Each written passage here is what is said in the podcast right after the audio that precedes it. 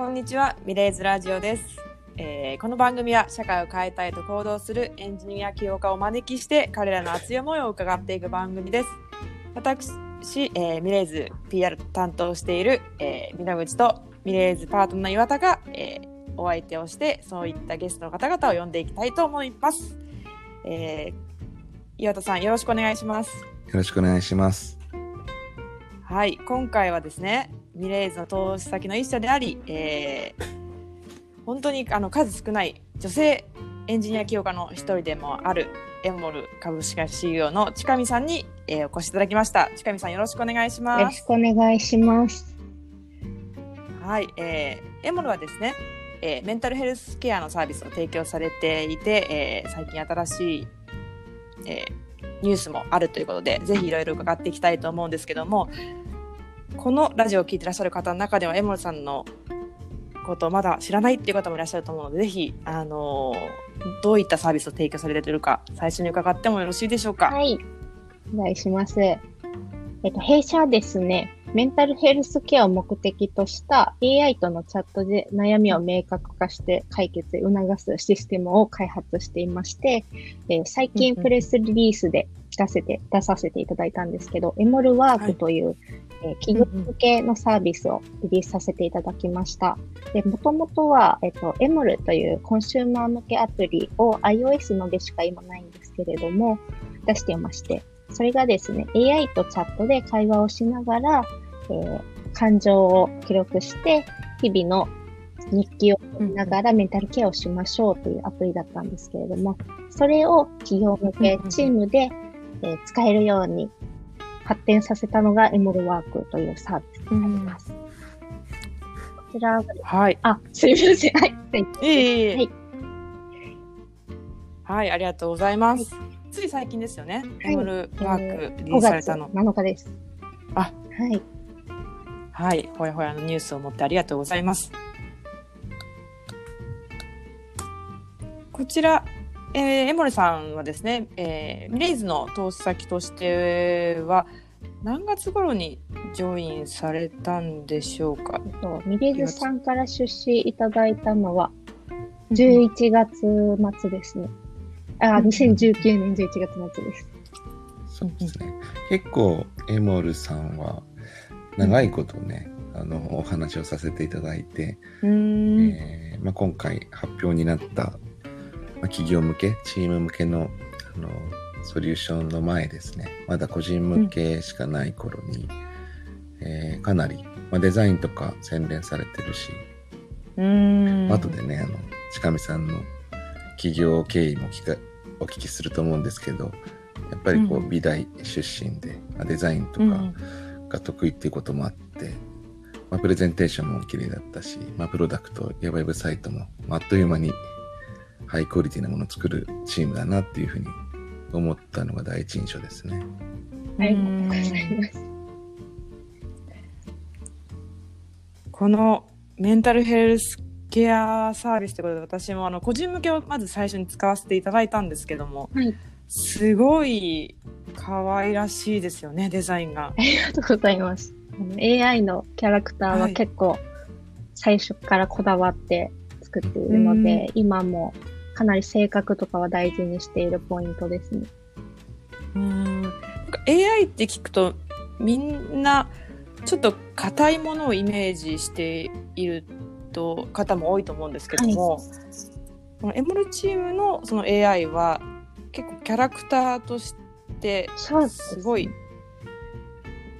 ソフトな感じなんですけどあ。れってどういう風なストーリーで出来上がったものなんでしょうか？なんか AI、ちょうどこのアプリ出したのが2年前なんですけど、その時 AI がトレンドというか、その機械学習やディープラーニングみたいなのがすごいトレンドできていたんですけれども、ちょっと弊社が捉えてる AI とはちょっと概念が違って、その便利なシステムっていうものではなくって、あのドラえもんの、ドラえもんって言っちゃっていいのかわかんないですけど、ドラえもんうんような存在というか、えっと、人間ではできない友達みたいな存在を意識して作ったのが、あの、なるほど AI の始まりなので、あの、ユーザーの話を何でも聞いてくれて、絶対に、うん誰が何と言おうとユーザーの味方でいてくれるっていうような存在を意識はしています。うーん。すごい、あの、愛を感じますよね。キャラ、キャラに対する。そうです。そうです。すごいこだわって、うん。自分自身も結構、あの、AI のキャラクター、ロクって言うんですけど、皆さん間違って、はいエモロくんとかエモルちゃんとか、言われるんですけど一応ロクっていう名前があって、そうですね。じ自分自身も可愛がっています。うーん。いやーこれなんかラジオだと本当に伝えづらいですけども、ぜひ皆さんこのエあのエモルチームが愛を持って生み出してロクちゃんを見てほしいですね。ちょっとラジオのリンクに必ず貼っておくので、ぜひそちらから飛んでいただいて出会ってほしいなと今伺いながら思いました。ぜひ構あの話しかけてあげてください。そうですね。話しかけないと。あ、そうですね。出会うだけじゃなくてそ。あの、まあ、キャラクターに対するこだわりがね、もちろん今、すごいあるっていうお話だったんですけど、まあ、そもそもね、長く、えーエモルチーム、まあ近道さんうんと話してる中で、やっぱこのサービスに対するこだわりをすごく感じてましたし、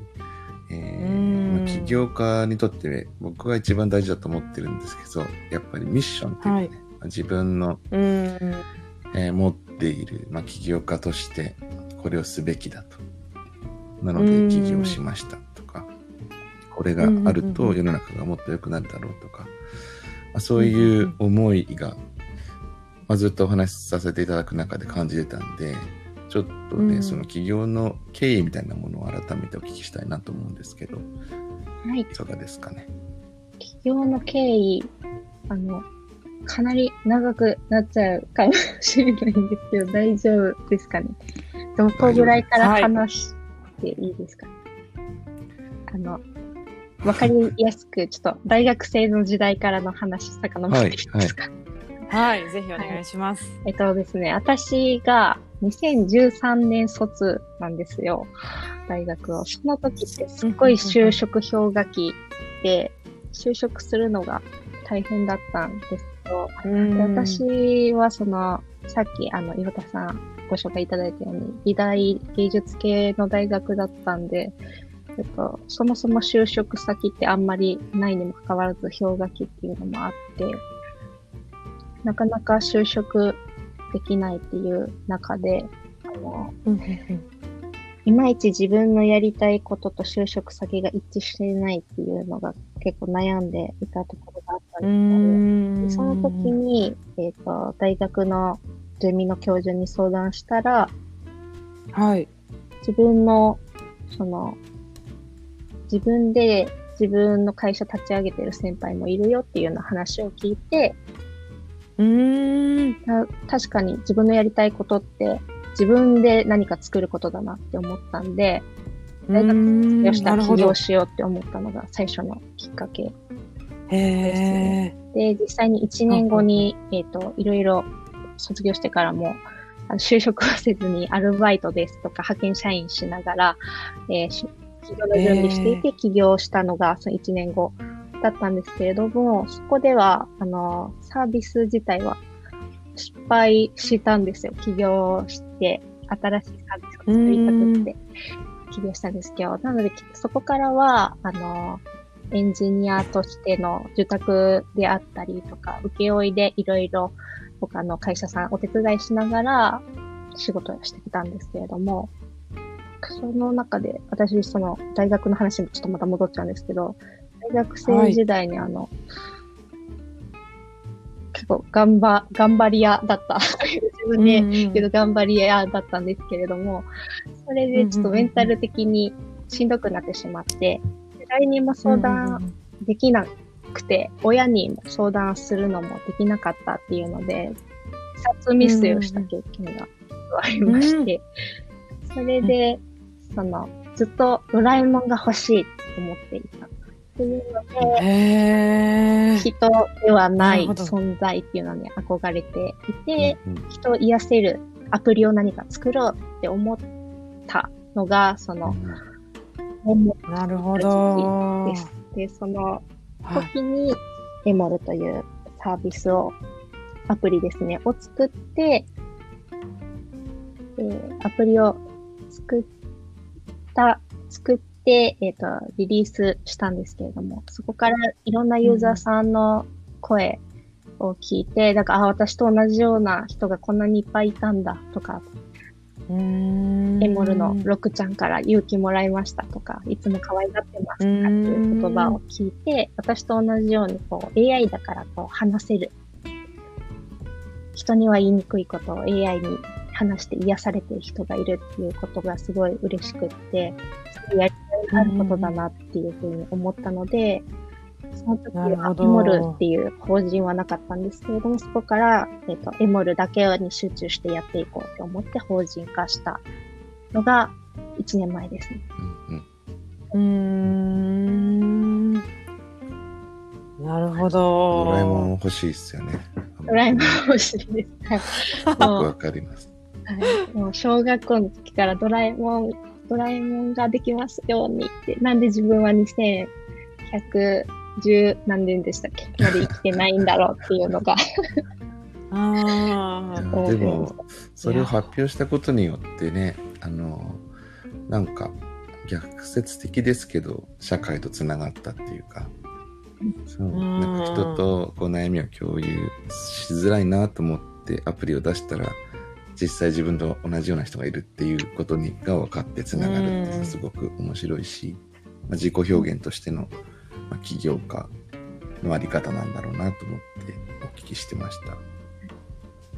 すごいですね。私、ドラえもん欲しいって思ったことあります。多分、多くの日本人の人が一度は思ったことあると思うんですけど、実際そう思い続けて、それに近いサービス作り始めた人には初めてお会いしました。道具よりドラえもんそのものが欲しかった。そうなんです。でやっぱりその起業の難しいところっていうのは、まあ、近見さんも、うん、まあ、ミレーズ含めていろいろな投資家を回る中でね、うん、じゃあその作ったサービスとかを、まあ、ビジネスとして成立させないといけないよねっていうところがあって、えー、今そういう個人向けのアプリもえー、もちろん残ってるんですけど、まあ、そちら継続してお使いいただけるんですが、うんうん、まあ、B2B というか、まあ、企業向けに、えー、サービスを作ると。ある意味ちょっと大きめなピボットだったんじゃないかなと思うんですけど、それに関していかがですか？うん、そうですね。企業向けを、えー、やり始めようと思ったのは、ちょっと去年の5、6月、1年前ぐらいになるんですけれども、それにはまあいろいろ理由があったっていうのなんですけど、コンシューマー向けのアプリのだけではちょっと解決しきれないなっていう問題もあるなっていうのが、大体の人の悩みって、あの人間関係というか人間関係しかもないとは思うんですけど、うん、そうですね。が起きているのっていうのが、特に社会人の人だと企業内で、あの、学生の方とかだと学校とかっていうことになると思う。人と接する機会っていうのが仕事場っていうことになるので、その仕事場でのメンタルケアっていうことが重要だろうなっていうふうに思ったんです。うん、本当、特にアメリカとかだと全然メンタルへの考え方が違うっていうのは結構皆さん感じていることだと思うんですけど、アメリカの方だと、そのカウンセリング受けたりとかっていうことがステータスであったり当たり前のことなんですけど、日本だったらメンタルヘルスケアしているっていうこと自体が、その病気の人みたいな扱いを受けるとかっていう。そうですね。確かに。するので、企業から、はいあの、ちゃんとケアしましょうっていうのを促進していく方が日本は合っているのかなっていうふうに思って企業にましたね。なるほど。そうですね、あの、結構まあ企業向け海外とかね、あの、増えてますけど、え日本だとなかなかその導入部署がどこなのかとかね、その人事部も新しい取り組みなのでどういうふうにしたらいいのか分からなかったり。でも一方で、あの、メンタルに問題抱えてる社員さんとかいると、まあ、当然生産性も下がるし、そもそもね、その企業のあの働きがいみたいなところにもつながってきちゃうので、まあ、本来もっと真剣に取り組むべきことで、えーこういったテックソリューションみたいなものを活用すべきだと思ってたんですけど、まあ、そこに、まあ、エモルが、まあエモルワークという名前でサービスを提供したのはすごく価値があるなと思います。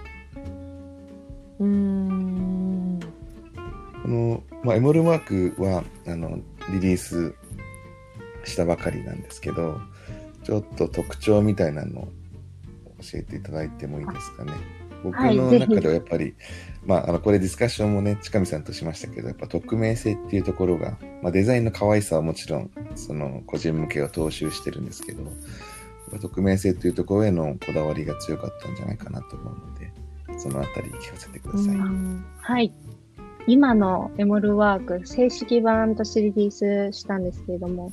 それになるまですごいいろんな悩みがありまして、その特徴として今リリースしているのは AI とチャットで悩みを引き出す。で、その悩みを、えーチーム内で共有するっていうサービスなんですけれども、そのチーム内で共有するっていうところは完全匿名でやっています。名前は一切見れないので、誰がこの悩みを言ったのかわからないですし、その悩みに対して他の方がアドバイスしたり、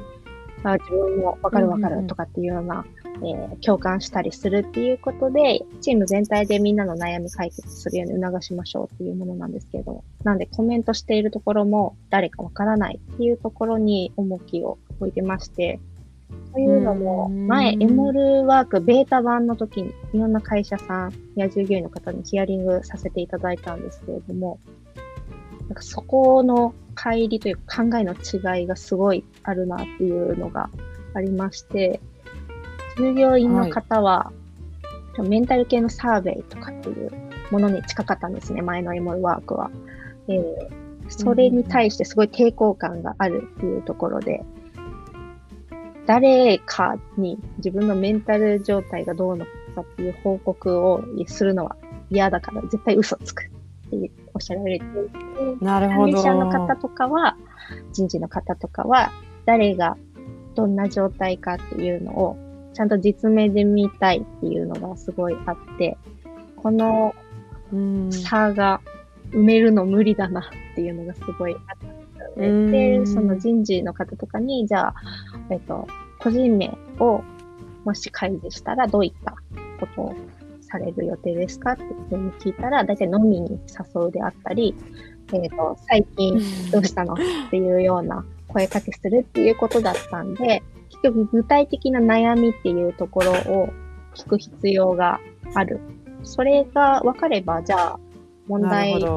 メンタル状態を数値で表したり、サーベイで見る必要ってないんじゃないかなっていうところで悩みを、えーシェアするというか、共有するっていうふうに、うんえー変えたのが今のエモルワークなので、そのためには、あの、誰がとかっていうところをこう開示してしまうと、結局また疑心暗鬼になったりとかっていうところで、うん。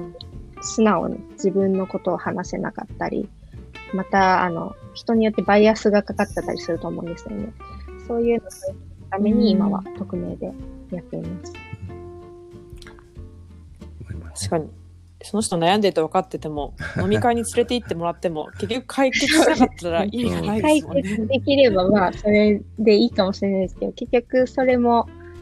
まあ、時間も かかりますし、お互い大変なんで、うん飲みに行かないといけないぐらい不満を溜めてしまう前に、こまめな悩みをみんなで解確かに決する方がいういかなっていうふうに思ってます。なるほだからそど。のね会社と、まあ、従業員だとしたら、まあ、従業員をの、えー意見を優先したなぜなら従業員のためのものだからっていうことなのかなと思ううんですけどもん。はいそれがね会社のためになるっていうそうね結構、まあ、Google とかでも言ってますけどあのサイコロジカルセーフティーっていう、はい。なんか心理的安全っていうのをやっぱり企業側が実装していかないと、まあ本来の人のパフォーマンスが出ないよねっていう、なんか人の目を気にして意見言えなかったりとか、まあ、悩みを、そうですよね。悩みを打ち明けられなかったりである日突然やめていったうり、ん。本当はうんすごく画期的なアイデア思いついてるのに言わなくて、まあ企業にとってはその都度うん。その人が辞めて別の会社で伸び伸び発言したらすごいプロダクトになってたりとかで企業にとっては本当に良くないので、はい。まあ、そういうねなんかね。きっかけになったり、うん、さっき近見さうん。んご自身もおっしゃってたその同じような考えの人ってたくさんいるんだっていうですごく嬉しかったっていうのが。あってそれをエモルワークがね社内で実現すると多分それだけでも近見さんが感じたようにあの安うん心安全を感じるんじゃないかなと思いますよね。うん多くの企業はイノベーションを起こせるようにって言っていろんな働きかけを社員にしてますけれどもその根底にはその何かを生み出す前にその心理的な安全性が担保されてさらにプラスでそういった動きがで生まれてくるのかと思うのでやっぱりそこが本当に大事になってくるんですね。より今後そうだなとは、まあ、伺ってて思いました。きっとこれを聞かれてる方もそうだなっていうふうに思われてる方多いと思うんですけど。ちょっとミレーズらしい質問であの、まあはい近見さんはエンジニアなのではいもともとエンジニア。で、兼デザイナーでもあります、まあ、共同創業者の方もそうだと思うんですけど、はい。まあ、今回のあのコロナウイルスのの感染拡大で、うん。まあ巣ごもり状態になった時に、まあ、プロダクト開発に集中します。とか言って、はい。まあ、宣言してめちゃくちゃ集中してると思うんですけど、はい。まあ、実際あの近道さん自身もコードを書きまくってるということではい。よろしいでしょうか？はい、めちゃめちゃ書きました。イモルワークリリースまでは、もうコロナの影響で、打ち合わせもすごい減ったんで、あもう逆にチャンスだと。今は、プロダクト作りまくろうっていうので。あそれがやっぱ強みですよね。今大丈夫ですかはい、大丈夫です。電話の音してないですか？はい。大丈夫です。あ、大丈夫ですかはい。すいません。はいはい、リンリンと可愛らしい音が後ろで鳴ってますが大丈夫です。それが聞こえます全然結。構強みかなとは思いますよね。なんか思いついてから。うん、しかもエモールチームの場合はデザインもできてしまうんでね。うん、うねん、もう自分たちがプロダクト作るのすごい好きですし、そこが強みかなって思ってるんで、プロダクトを作るところは、もう、今めっちゃ頑張ってるところです。うんううん。多ん、分その今後ね、あの、すごく問題がこう深刻化する前にあの楽しく、えー生産的に前向きに過ごせるように社員がなっていくっていうのはすごく良いと思うんですけど、まあ、一方でその、まあ、これで時々ディスカッションしてますけど、まあ、そのエモルワークを導入してよかったなと。まあ、当然その企業が導入するわけなので、まあ、そういった指標みたいなものっていうのはどう考えられていますか？指標っていうところが今難しいところでもあって、弊社の課題でもあるんですけれども、メンタル的なところでどう良くなるのかとか、うん。悩み共有してどう良くなるのかみたいなところってすごい数字で表しにくいんで、うん生産性上がりますとか言っても、生産性何で測るのみたいな、なっちゃうっていうところでそうですよね。そのうん。難しいところではあるので、今はあの弊社のサービス自体が従業員の方が、えっと満足してもらえるようにっていうところを重きを置いているので、うんうん。従業員の方に、えっ、と、エモルワーク使って実際に働き方どうなったであったりとかっていうアンケートを取らせていただいて、それを指標にしようかなというふうには思って。うん。なる実際にもうあのトライアル導入された企業さんだったり、まあ、そういうのあの経験された企業さんがいらっしゃるんですよね。はい、そうですね。どういったなんかお声があどうどういった企業さんがじあのトライアル導入されてどういった声があえっとあるんでしょうか？導入企業ですと、まあ、圧倒的 IT 企業が多いですけれども、IT 企業の中でもその、人数が結構バラバラというか、いろいろで、本当少数の会社さんもいれば、うん。数千人規模で、数万人規模で検討してくれてる会社さんもいたりっていうところで、もういろんな、人数とかは関係なくみんな課題に感じているところなんだろうなとは。けれども、人数多い会社さんの方が課題としては抱えているなって思うので、今は人数多い企業さんの方が、その管理職の方とかがしきれないところとかっていうところを、フルワークかしたいなっていうところで、特に AI との会話っていうところに興味持っていただいて、そこが任務とかうん内政に役立ってます。であったり、本当にそれで自分で解決しきれない時だけ上の人に相談するみたいなところで、少人数のところですと、あの、やっぱり結構目が行き届いてたりするので、メンタルケアが必要っていうよりかは、その、で、エモルワーク必要っていうよりかは、今のところその、悩み共有したりするのちょっと楽しいね、新しいね、みたいな感じで、ヒアリングさせてもらって、まだ1週間ちょっとですけど、聞いてうん。ます。素晴らしい。うーん。なるほど。素晴らしいですね。結構そのな内政にいいっていう言葉は私すごいスッと入ってくるんですけどなんかメンタルヘルスケアっていうとすごいあのかしこまって考えてしまう方も多いと思うんですけど内政に役立つっていうことで、まあ、あのチームメイトだったりに促していくとか、まあ、そういった効果を感じてるっていう方が多いっていうのはなんかあの特に対人その雑談ができない環境なのでその AI と話すことでまあ自分の内政もできたりで自分で解決できないものはあのみんなで解決するっていうところにシフトできてるってすごいいいなっていうふうにはい。私自身も使わせていただいてで思いました。リモート。になってからははい。特に、多分人と話せないんで、とりあえず AI と話してちょっと壁打ちになってもらうみたいなので役立ちますみたいなお声はいただいてますね。結構本当うん僕も使いましたけど新しいなと思いますよね。なんか試してもらうとよくわかるっていう、うんそうわかりやすいしね。すんなりすぐ使えるし、うんうん。すごく良いと思います、ちょっと時間じゃないですかだからそうですね。はい。エモルさエモルワークちょっとじゃあ最後宣伝してもらってはいそうですね。ぜひあの今後の目標だったり、山本さんが描いてる夢だったり、あと簡単にお知らせでも大丈夫です。伺えればと思うんですが。エモルワーク、あの、リリースしてまだ1週間ちょっとなので、機能改修、はいまだ。まだこれからやっていくので、えー近々スラック連携もリリースする予定なので、僕のチャットが完全にスラックでできるようになるんですよね。なんで、えっ、と、便利というか、ウェブブラウザ開かないでもスラックから簡単に悩み共有できたり、AI と話せるっていう、使いやすくなると思うので、素晴らしいはい、今後も、あの、素晴らしい。情報を追っていただければ、使ってみていただけると嬉しいです。はい、ありがとうございます。あのぜひあのラジオのところだったり、私概要欄にエモルさんの URL も貼らせていただきたいと思うので、そこから多くの人に本当に実際に使っていただきたいなとはい、思ってます。します。はい。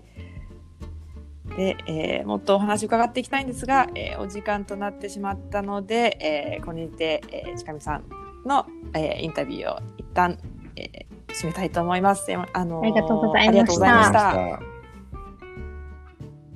あはい。ミレーズラジオでは、えー今後もですね、社会を変えたいと行動するエンジニア起業家の、えー熱い思いを伺っていきたいと思います。ぜひ興味持っていただいた方は、チャンネル登録だったり、フォローをお願いします。それではまた次の回でお会いしましょう。